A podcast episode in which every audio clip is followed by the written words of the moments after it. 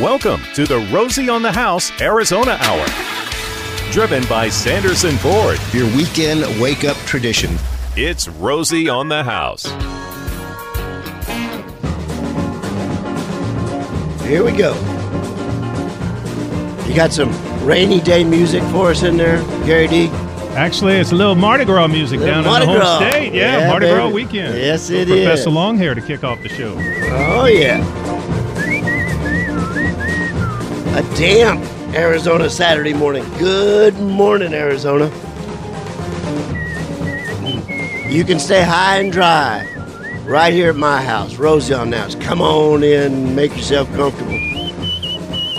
Pour yourself a fresh cup of hot coffee and grab yourself a seat. What a week, boy! We've. Um, I, I have to. I have to do this because those of you uh, that listen regularly know uh, I don't like to do yard work. Thank you, Ray Lopez of Scottsdale Weed Control, for working 14 hour days the last three days, getting all of his clients pre emerged before this rain event. And this is the kind of perfect rain for that because it just soaks in instead of running off. So Oh, man. we should be good to go. Yeah, we should be we should be good to go. Thank you, Ray. Hey, Jennifer and I went out to an event Monday night uh, at the Madison, which is like a, a a studio built by the Madison School District at 16th and right Per- up Missouri, I think. Performance Center, beautiful. Really, it, but it's just less than a year old. But uh, President Teddy Roosevelt was there. You know, I really felt like I met him. I had to remind myself that was an impersonator. He was fabulous, and it was fifteen bucks a ticket. So It- it- he, he talked without notes for an hour. Uh, and then after the presentation, he went into the reception lobby area and visited with guests for another hour. Never came out of roll, not, not, not for one second. he Where was great. this? It was, it, it's a brand new little theater on 16th Street, uh, built by the Madison School District, I believe. But lot, it, it was great. And and I, I've got another attaboy too, boy. The, uh, big things happened this week in my life. I found a new meat hot butcher shop. A new one? A new one. Uh, I've been shopping Hobe Meats on 16th Street for about 40 years. Well, they've opened a sister butcher shop up in our neighborhood at Scottsdale and Shea That's dangerous. the Rolly. rusty the rusty i think it's called the rusty nail just but just opened Yeah, i walked in there last night and i was drooling all over they had to follow me with a mop Well, we're going to teach you some terminology before I let you do any more shopping. Romy, he bought a two hundred dollar prime rib. I remember that story. That was a couple. It was a- ago, That was a couple weeks it? ago, it was Yeah. a three three bone Hobe. in prime rib but Yeah. bigger than a football and was that the best prime rib you've ever had Yes, that's the best prime rib we've ever cooked at our house that was delicious. Oh man.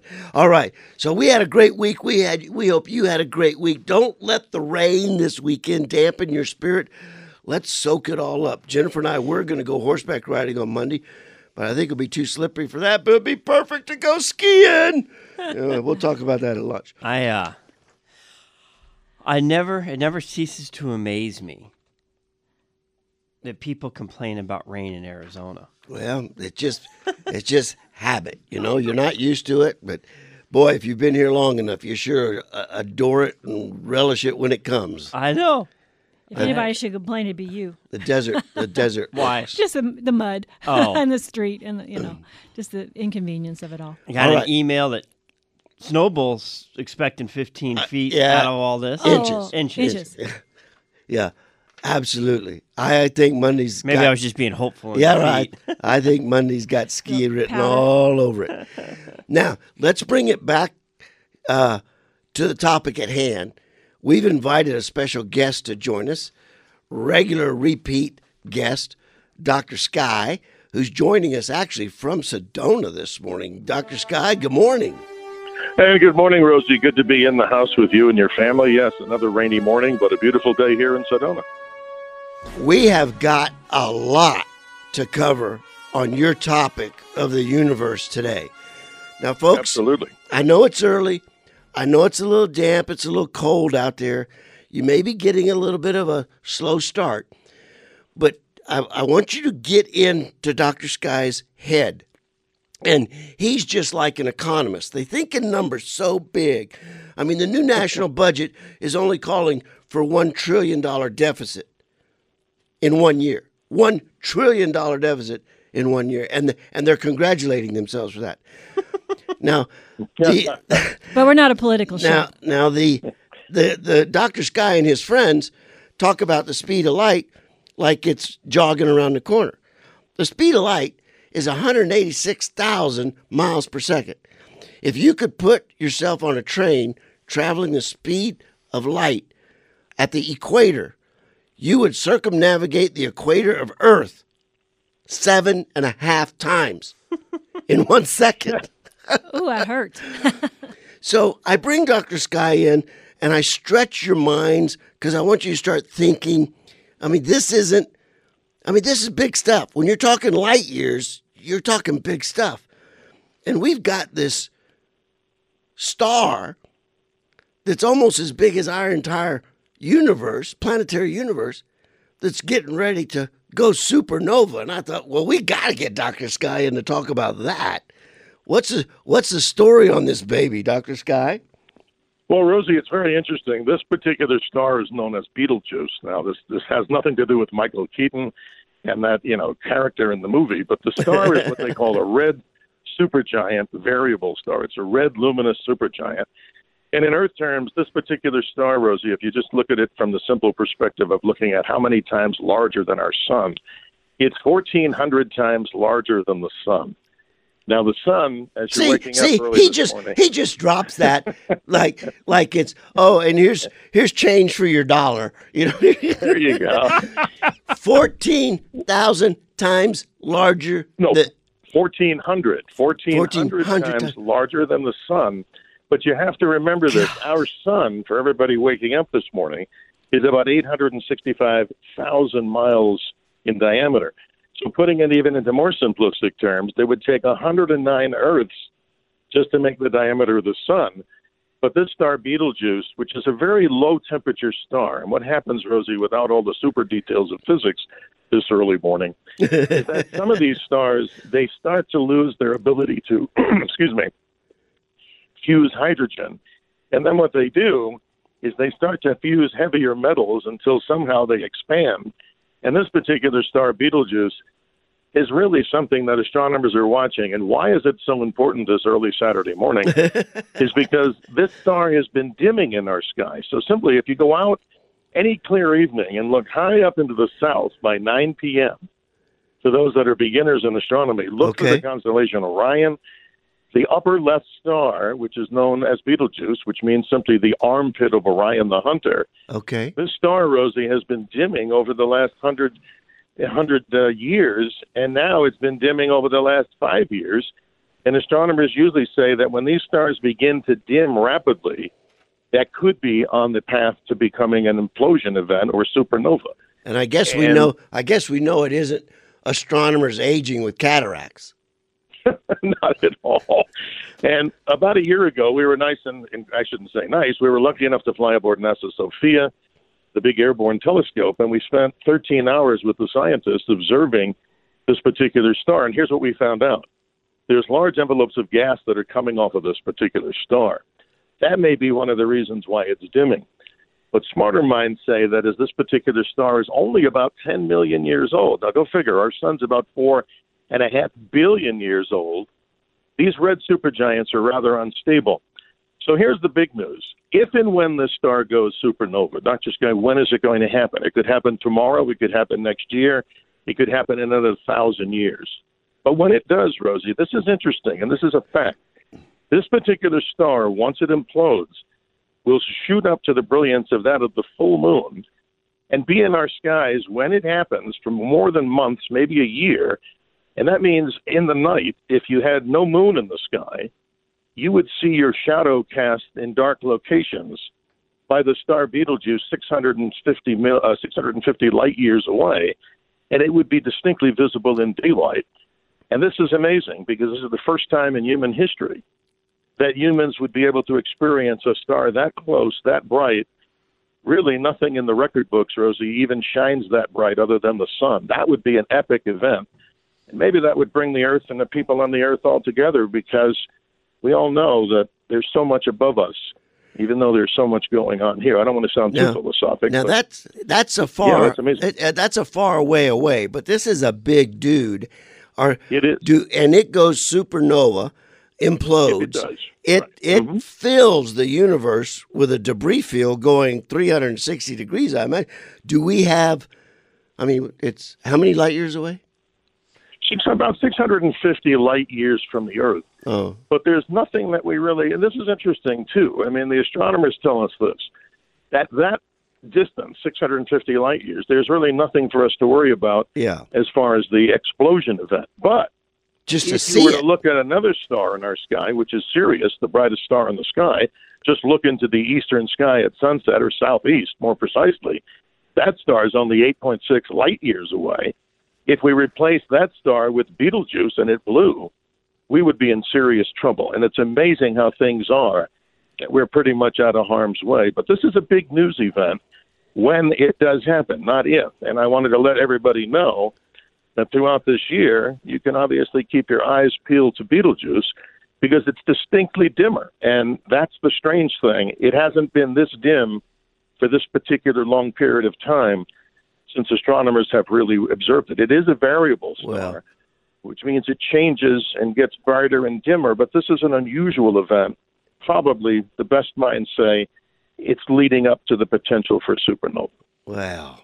And I would imagine they've got cameras trained on it 24 hours a day for when it happens. We got to capture that, right? Oh man. Absolutely, Rosie. So are It's a beautiful, uh, uh, beautiful thing. well, I want to come back a little bit closer to home and talk about whether the meteor that shot across the sky of Prescott and Prescott Valley could possibly be a part of the debris field of the early implosion of Betelgeuse. The Rosie on the House Arizona Hour, driven by Sanderson Ford.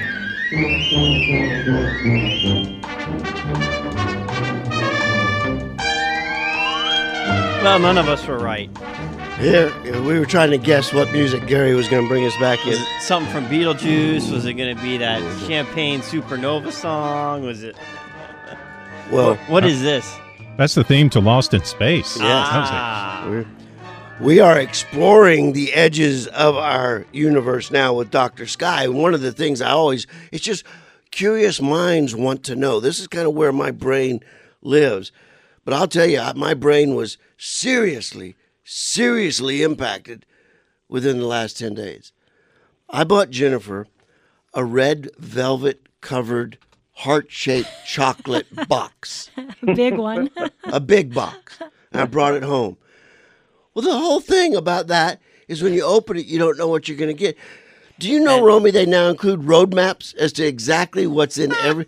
I mean, you open the box and they tell you exactly where to go for the caramel, the raspberry cream, the molasses chew. So I had to take them all out This is and, put them in a mason uh, jar so that he'd be happy. So he didn't know what he was getting. This is unbelievable. you could have just thrown that away. I guess I could have. We're here with Dr. Sky, uh, and and I wanted to talk a little bit. We're talk we've talked about this this star that's thirteen hundred times larger than our sun. That's about ready to go supernova, but closer to home, we've also got a meteorite that kind of, we hope, left kind of a debris field somewheres between Yarnell and Prescott, similar to the one that left a debris field over in the White Mountain Apache Indian Reservation about three years ago. Dr. Sky, ha- ha- let's go look for it. Let's go get it. Absolutely, Rosie. Hey, let's go Dateline Sunday the 16th of February, 7:20 in the morning. People in Prescott and the areas around it were calling the local police, saying they heard an incredible sonic boom. Many people who were out, just as dawn was breaking, they saw this big streak of light in the sky. And the story goes that there was a second boom heard Tuesday night. But what was this? Well, obviously, astronomers say that this is more than likely a small meteor. When it hits the ground, it would become a meteorite, but maybe on the size of maybe the size of a grapefruit or maybe even the size of a basketball, but I Wow. doubt that big. But but let's go back to the other one over the White Mountains. Back on June 2nd, 2016. This is a fa- fascinating story. An object traveling about 40,000 miles per hour. people on their little uh, ring cameras and their little par, you know private security cameras are seeing this incredible flash of light across the sky. The story goes that ASU and their great meteorite hunters actually got permission from the tribal the people of the tribal nation to go out there and do some searches. But what's amazing, only about 132 hours later, lo and behold, out in the middle of nowhere, let's say, they find 15 pieces of that particular object. Now Wow. that's incredible in itself. And they'll always belong to the the tribal nation, okay? But they've loaned them over to ASU, and the 15 pieces have a beautiful name, and they're known as the Cibecue Star Rocks. I love it. And th- this is amazing. But Rosie, this is incredible because these things that come out of the sky, once they either explode, because a lot of these meteors, before they hit the ground, there's all different types. Time doesn't permit to go into the deep, deep science, but nickel iron, and then there's these stony type meteorites that are a composition of stone like material, you know, less dense than, than metal. And what happens when they come through the atmosphere simply they vibrate, frictional forces make them explode or, or disintegrate. And the point is that around these events, there's this strewn field. That's the technical name.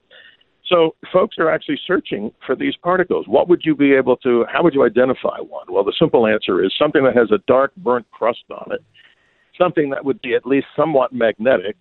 And obviously, if you saw the thing fall, it would be hot to the touch. So don't try that. But the point is, there's so many of these that that happen around the world, and it seems like for some strange reason, nobody can figure out why. We're seeing, and it's probably due to the high technology when we track so many of these near Earth asteroids. There's about 2,018 of those, Wow. millions and millions of other asteroids. But this is a common occurrence now. It's not as strange as you think. I remember watching my first fireball back in the New York area back in 1966, and I kid you not, Rosie, even though my mind was a lot younger and my reflections and memories are not perfect, I remember seeing this thing bright as like half a moon, and it went overhead, and I heard it sizzling like you had bacon on the grill. Wow. So these objects from space are incredible. So I hope they find these. And the best of luck to those that do it. And if you do find them, and it's on, you know, is it it fi- property- is it finders keepers? well, in, yeah, that's a technical question. I'm not a meteor, meteorite lawyer. I think we need a meteorite lawyer here.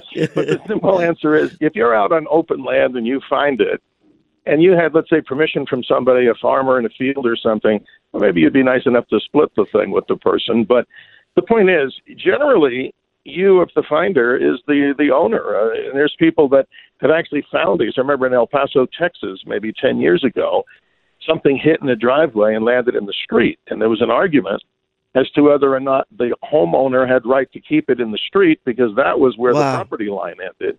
So it, it's a fascinating story. But let me say this: some of these are worth an incredible amount of money, and then on the other side of the coin, some of them are not even as valuable in SARS dollars, but we don't search for them just because of the dollar value. It's just the uniqueness and the science of it. I would hope too. Oh, I haven't heard a sonic boom since about 1966. We're going to be back with Dr. Sky after this short bottom of the hour break. And we're going to be talking about the world of astrobiology, uh, the question of whether extraterrestrial life exists. They have now recorded radio signals with a regular pattern originating in deep space. Oh, curious minds want to know. The Rosie on the House Arizona Hour, driven by Sanderson Ford.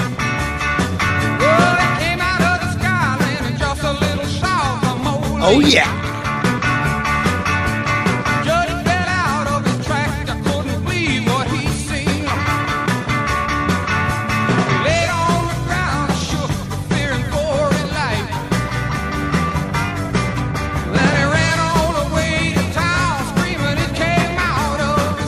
It came out of the sky.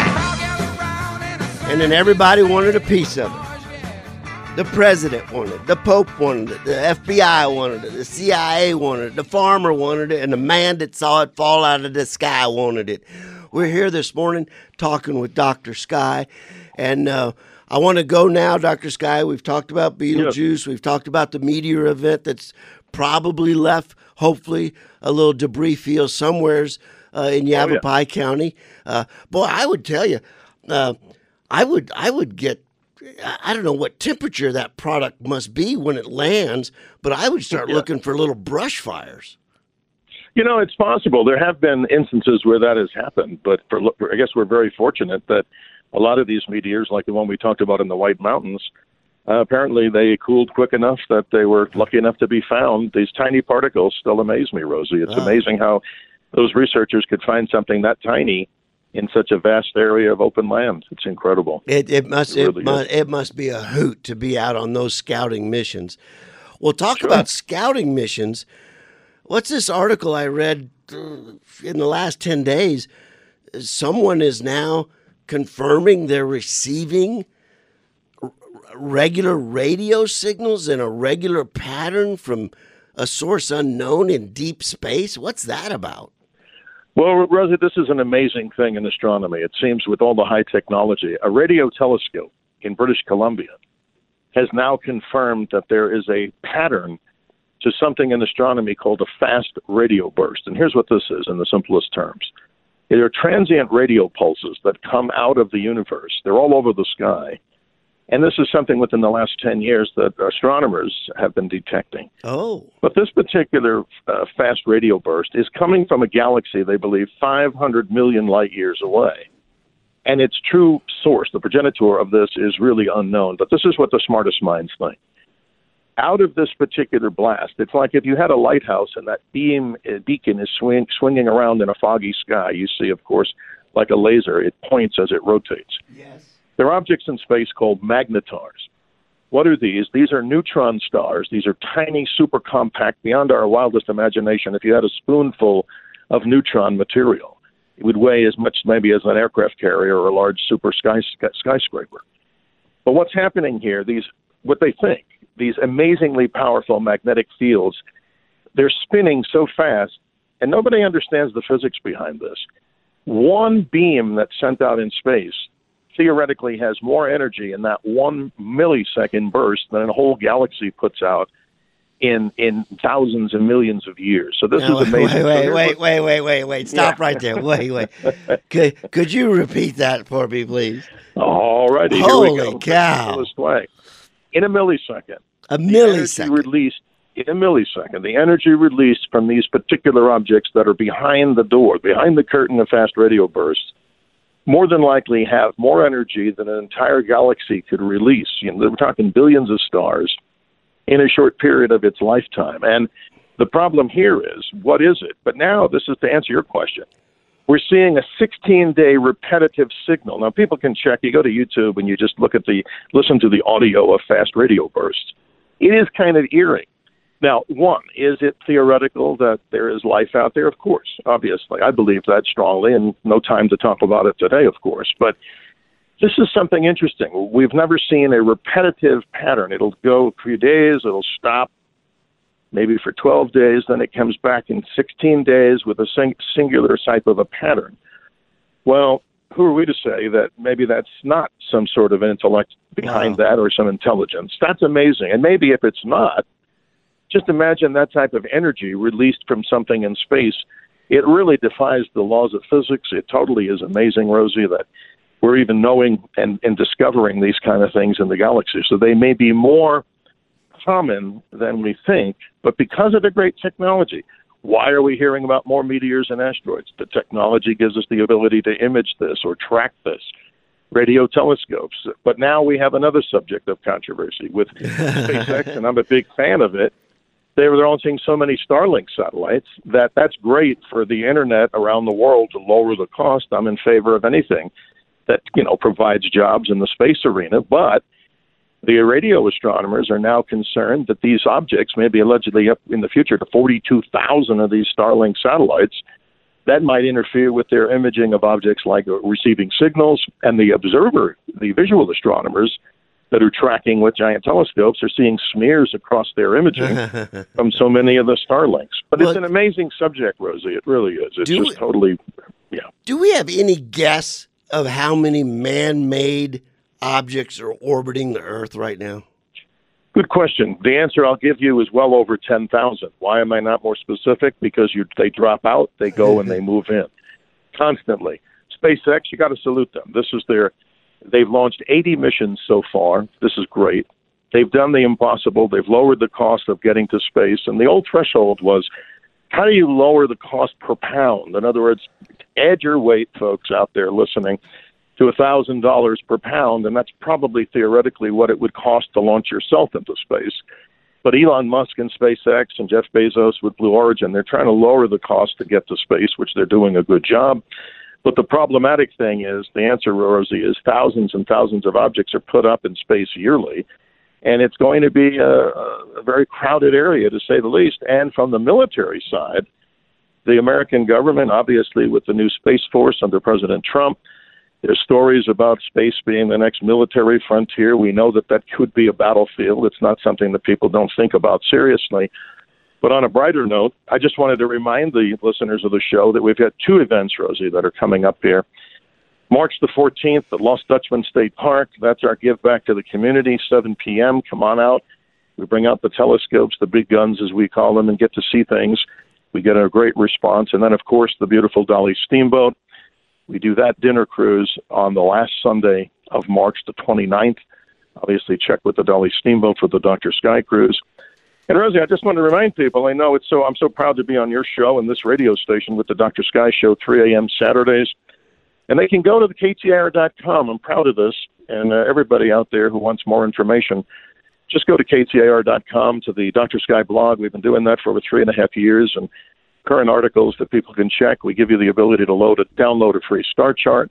You can find the satellite page up there and lo- know and be the smartest person, right, Rosie, in your neighborhood, of knowing what satellites are coming. Let's say you have a barbecue going on and you want to entertain your guests. Just tell them in 10 minutes the space station's coming from over there. Yes. You know what? They'll go, wow, you have magical powers. But, you know, it's so fun to be with doing this with you, Rosie, and your family. I really appreciate your kindness and well, your generosity any, in having me. Anytime, anytime I have you on the show, I have to get up a half hour early and do brain brain calisthenics just to make sure I'm awake. Well, wow. just remember this one. If you're thinking in terms of the speed of light in miles per hour, like I say, joking, if you ever get pulled over by a law enforcement officer, a man or a woman, and they you ask them why they pulled you over, and they said you were speeding, well, tongue in cheek, he could say, "Well, officer, ma'am, sir, do you know what the speed of light in mile per hour is?" And they'll go, "Why?" Tell him it's 670 million miles an hour, and I wasn't going that fast. Not and that hopefully you don't get hopefully you don't get two tickets out of that. Yeah, right. exactly. Um, and these radio signals, you trust the sources that are detecting. I mean, this isn't Russia trying to impact our elections, is it? No, Rosie, and that's even funnier. But no, it, there's a funny one to end on. Radio astronomers were also detecting some strange signals that had a repetitive se- sequence. And guess what they found out it was? This is no joke. They found out downstairs in the cafeteria area, they were actually picking up the signal from the microwave oven. And that's not a joke.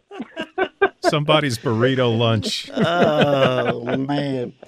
Well, if if we've if we've currently got ten thousand plus or minus man-made objects orbiting the Earth, and Elon Musk wants to put another forty-two thousand up there, mm-hmm. um, I I I I I somebody's going to do it. I guess I'd just as soon it be an American as anybody else. But well, yeah, man, but it's getting crowded, and look, I think the biggest concern for people, we don't talk politics here, but obviously the concern is that other nations around the world are putting up different type of satellites. And there's some things that are happening. One of one real quick is that a Russian satellite has been trailing and spying on one of our surveillance satellites that the uh, NRO, National Reconnaissance Orbit, puts up there, office puts up there.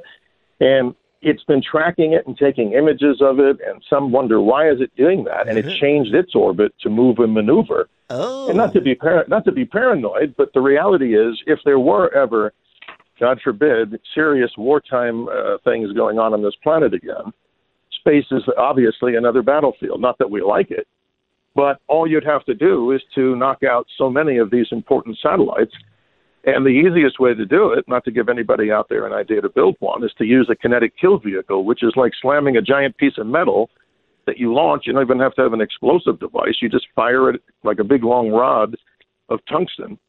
And if you fire it into a spacecraft, it would just seemingly destroy it. And then what you have is another big problem. Not only do you have so many satellites orbiting the Earth, you obviously have so much debris in space, which is now another concern too, because those particles, even the size of a fingernail, could be devastating as they might travel and hit things like the International Space Station and other valuable assets that the world has put up there. From your HBO satellites Wow. to your other satellites, it's getting crowded. If we've learned anything from the movies, it's James Bond's Moonraker. It can be done. Wow. Maybe not There so much. Man, You're absolutely man. right, guys. But it's an amazing story. But you know, Rosie, it's a blessing, and I want to end off on this finally. I know what time we have left, but this February the 18th, we mark the 90th anniversary of Pluto and the discovery here at Flagstaff at the Lowell Observatory. And not to sound like sound like I'm standing on a soapbox, but that was my professor in astronomy, Dr. Tombaugh. I I always remembered him, and I always will remember him as this great guy that you know, he came here to Arizona pretty much penniless. He didn't do it for the love of money. And he discovered that object, which is now designated as a dwarf. And back in that time period, that's still an amazing feat that someone could actually image an object. He spent thousands of hours in the freezing cold and in the heat of the summer night scanning the skies with the old way. You know, a lot of young people don't realize Oh. that when we had cameras, we had these big, giant photo plates that were the size of like a I don't know, like a tablecloth. And they had to go out not only observe all night and take the pictures, but they had to develop the stuff in the daytime. And then And, and, and then the old way. And then track the images to find out which ones are Oh, yeah. moving. Folks, uh, Dr. Sky, thank you so much for joining us this morning. And folks, My if pleasure. you if you you. haven't been up to uh, the space uh, Lowell Observatory. the Lowell Observatory, and just discover what that professor had to do to discover Pluto, it's it's a it's And- a it's a great family trip. Dr. Sky, i- is it a planet or not a planet? Because it wasn't, it wasn't, You it know, wasn't, it wasn't. What, what's I'm the biased what's the there. final? I'm biased, Romy. It's always a planet to me, and we could spend time in the future discussing this. I do this in seminars. They demoted it to a dwarf, but it's got five attendant moons. That's a long story. Dr. Ah, okay. Sky votes for it to be a planet. All right, 46, 42,000 satellites fo- fo- focused on you.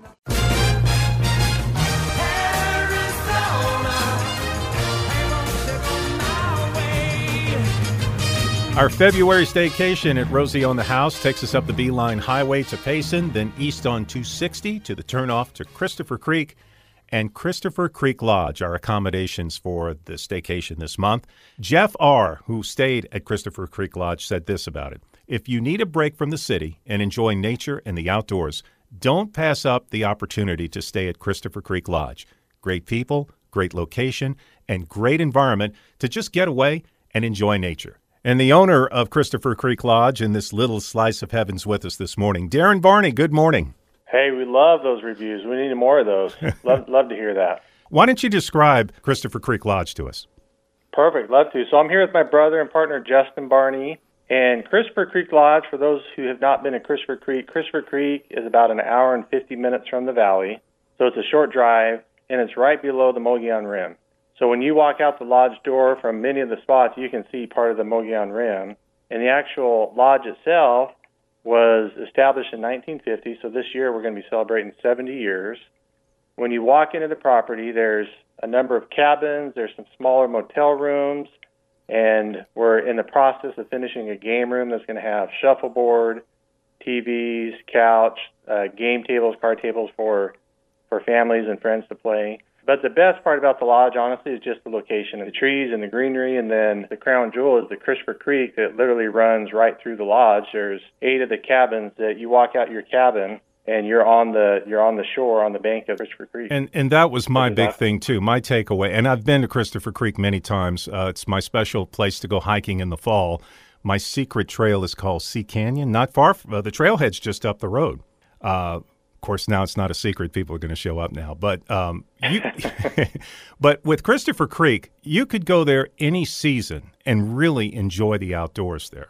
For sure. So, you know, obviously we're just kind of getting close to wrapping up our winter season. What's great about Christopher Creek Lodge in the winter is obviously the snow. There's plenty of places to go sledding and build snowmen, and some people stay there and they'll drive up to Sunrise and go skiing or snowboarding for the day. And then one of the best parts about the winter is all the water that's in the creek is beautiful. The spring, of course, is when everything starts to green up. We love it up there in the spring, and you've got great wild grapevines and oak and pine trees and all sorts of, of greenery that just really brightens it up. And of course, the summertime, everybody loves the summertime because we like to escape the heat.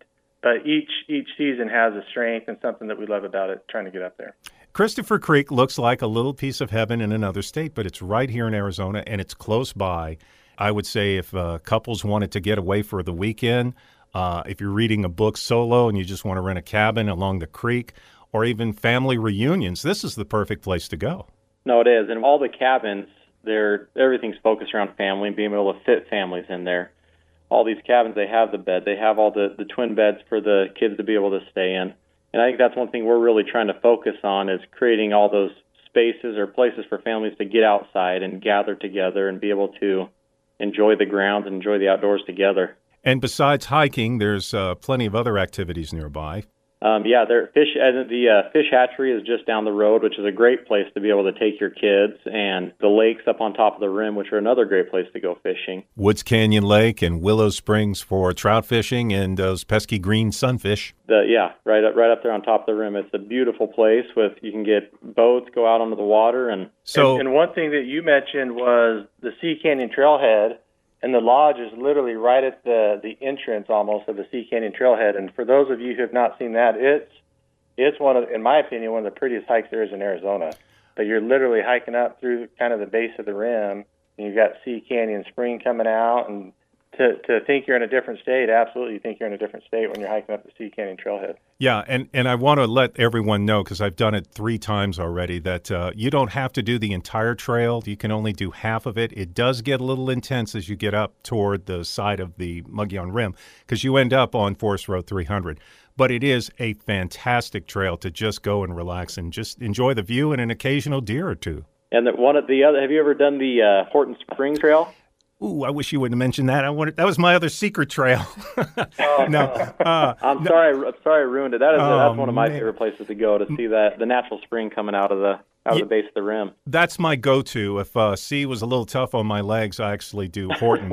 um, although a couple of winters ago, it had snowed on the Horton Creek Trail, and I started at the trailhead with two inches of snow. That was no problem. I had my snow gear with me, not thinking as I went higher up in elevation, the snow got up to my knees. And let's just say the next day, I was sore.